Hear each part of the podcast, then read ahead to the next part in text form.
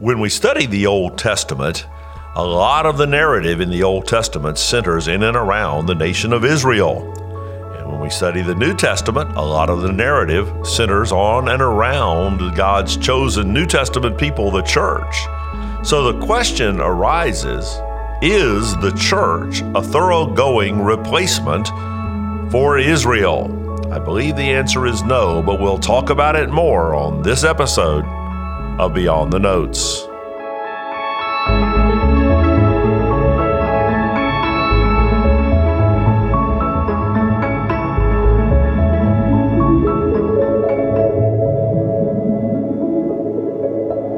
Hey guys, I'm Pastor Russell Howard, and it's good to be back with you. When we talked Sunday about the uh, the uh, identity of the Israelite people, the Jewish leaders that Jesus was arguing with, we we uh, referred over to a passage in Galatians. I want to revisit that passage in Galatians. Galatians chapter 3, beginning in verse 7.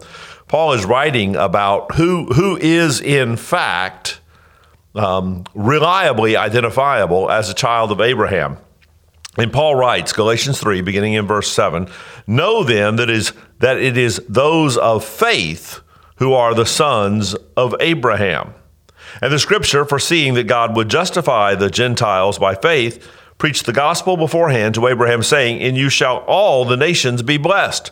So then, those who are of faith are blessed along with Abraham, the man of faith. The, the, the turn of phrase I want to grab out of this is it is those of faith who are the sons of Abraham. Now, the uh, the title "Sons of Abraham" is dearly held by the by the Jewish people. It is in the Abrahamic covenant, first stated in Genesis 12, restated a couple of times in the following chapters of Genesis, that pretty much establishes the Jewish people, the descendants of Abraham, as God's chosen ethnic people. And yet here Paul says that no, the, the, the, the sons of Abraham are those who, like Abraham, follow the living God by faith. And so there arises, and I am going to be oversimplifying in a podcast about replacement theology, guys. Whole books have been written on this stuff, but I'm going to be touching the high points at the high points. Um, there are those that would say that the church, as God's New Testament chosen people, terminology that is used of the church as elect people, are a replacement for Israel. Before I before I get to to why that that really isn't true in a wholesale sort of way, there's another sort of replacement theology that's a bit more fringy that I want to touch on, and I only want to touch on it because. Um, I believe I have I have encountered in some conversations right here at our church here at McGregor and uh, in some web articles that people have from time to time, cut and paste and sent me, commending them from publications out of a movement that's called Anglo Israelism. Anglo Israelism, which has its roots in the, the worldwide Church of God. Now, that's not to be confused with the, you know, the, the, the Church of God as a Christian denomination, but the worldwide Church of God, founded by Herbert W. Armstrong, is cult. And one of the things that Armstrong's cult embraced is this Anglo Israelism. Essentially, it holds that the, the dispersed tribes of Israel that went away into the um, Assyrian dis- the, the dispersion when the northern kingdom was dispersed and those 10 tribes were scattered, that they ultimately came back together. And they came back together in England and later were more fully expressed also in the North American colonies and ultimately the United States. So that the English speaking world centered on England and the United States should today be thought of as an ethnic replacement for Israel. That all the promises that were made to Israel really belong to England and the United States. That's just goofy. It is, it is a goofy cultic idea at the heart of a goofy cultic system. I love the United States of America, and actually, as a as a Howard, which is a very British last name, I, I, kind of I kind of uh, a, a, tiny bit of an Anglophile as well, and I'm I am I'm very fond of the United States, and I and I'm interested in England. We're not Israel. we are in no way Israel. There is there is no ethnic connection between English speaking England and North America and Israelites. Herbert Armstrong was a loony, and the Worldwide Church of God, which he started, is a cult. So that Anglo Israelism version, that sort of ethnic replacement theology, should be dismissed out of hand by any by any thinking Christian. But but theological replacement uh, theology holds that as the as the Gentiles came to Christ and the church became a more predominantly Gentile movement, that that the church, broadly viewed, not any given local church, but the sum of all New Testament redeemed people, sort of wholesale and entirely became Israel. Now, I cannot, nor would I want to, make uh, the Apostle Paul's statement here go away that true identity with Abraham belongs to those who were saved. But the issue is not one of replacement. The issue is more one of, of ingrafting or augmentation. That is the, the stream of what God is doing with, with set aside ethnic Israel for a moment. I believe I believe there's some a couple other things I can say about that, but the but the identity of those who are descendants of Abraham theologically. It's those who follow Jesus Christ by faith. It's those who have followed Jesus, whether, whether they're of Gentile ethnicity or Jewish ethnicity. Romans 11 is a, is a fascinating chapter, and really the whole chapter of Romans 11 is given to um, the relationships between Jews, Gentiles, and Christianity. And the idea of engrafting is, is explicitly spoken to in Romans 11 uh, 17. He's been talking about, about how unfaithful Jews, that is, Jews who have not followed the Jewish Messiah, Jesus Christ, have, have come to be sort of broken off the, uh, the, the, the olive vine that he's using to depict the connection to God that the faithful have. And he says in 11:17, but if some of the branches were broken off, and you, although a wild olive shoot, and he's speaking to Gentile believers, were grafted in among the others, and now share in the nourishing root of the olive tree, do not become arrogant toward the branches. He's saying, if if that relationship with the living God that historically was centered in Judaism is now available to you because of because of Christ don't hold the, the Jewish earlier part of that redemptive history, don't hold it in contempt as though you are somehow superior to, to that history that has come before you.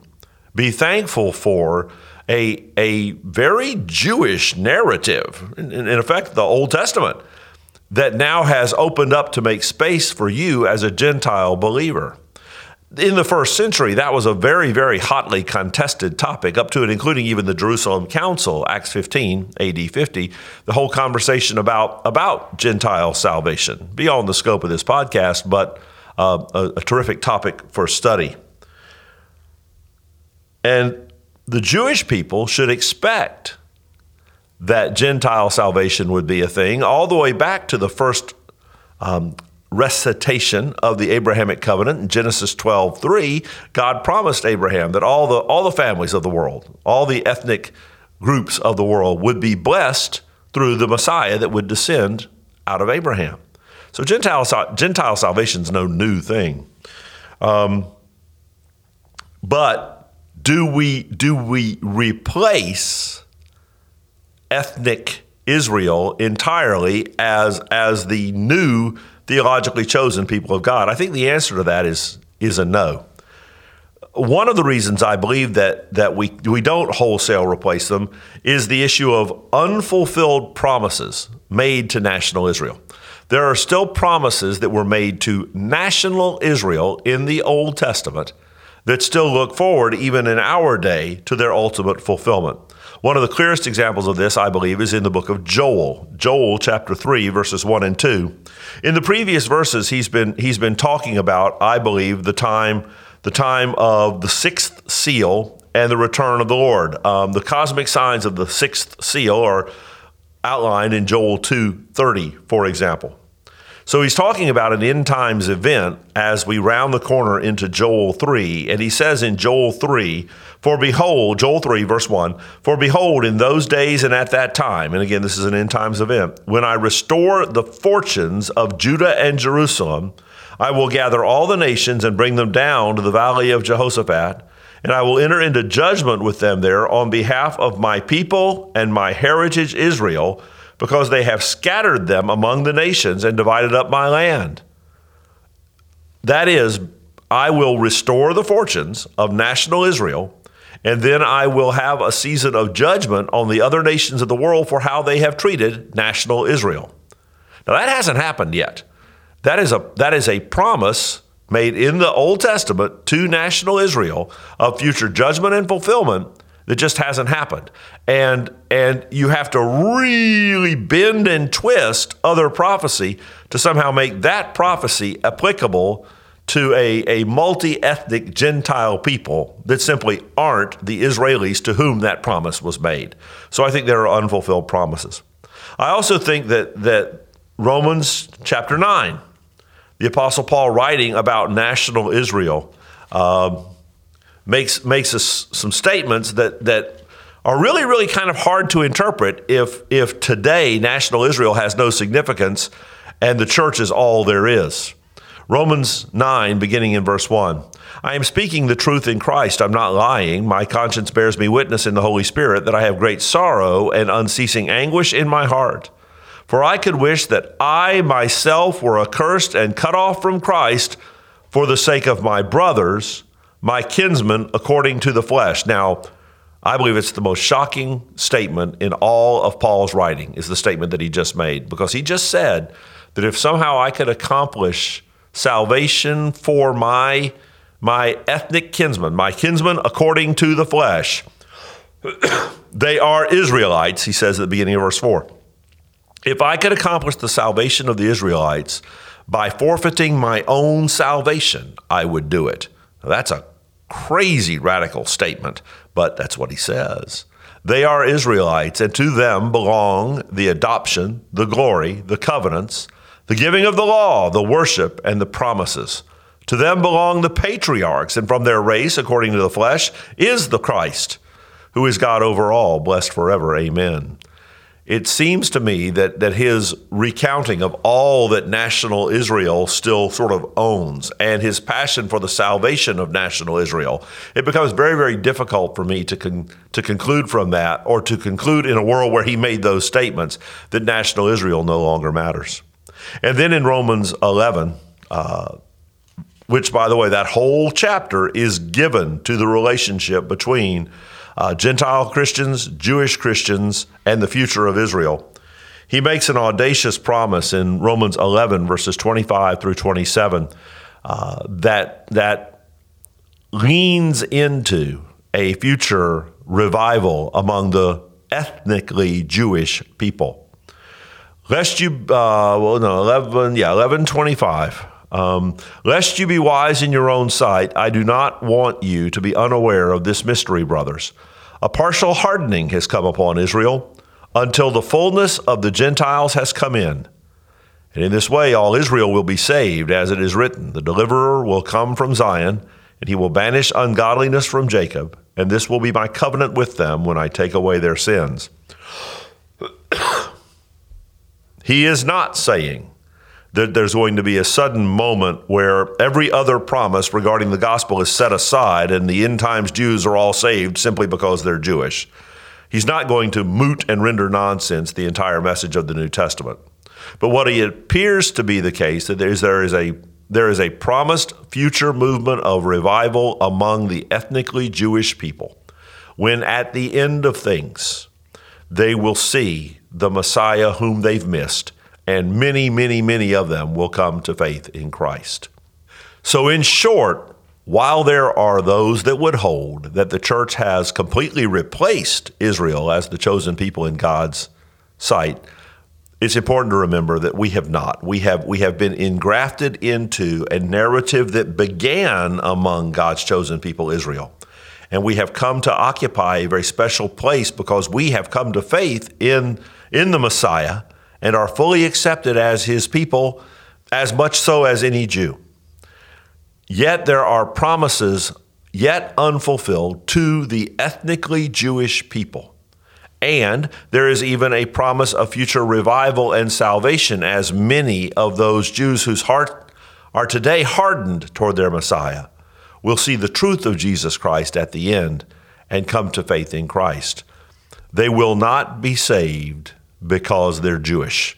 They will be saved by the only means whereby anyone, Jew or Gentile, can be saved. They'll be saved because they're going to turn from their sin and trust Jesus Christ by faith. Are you a son of Abraham?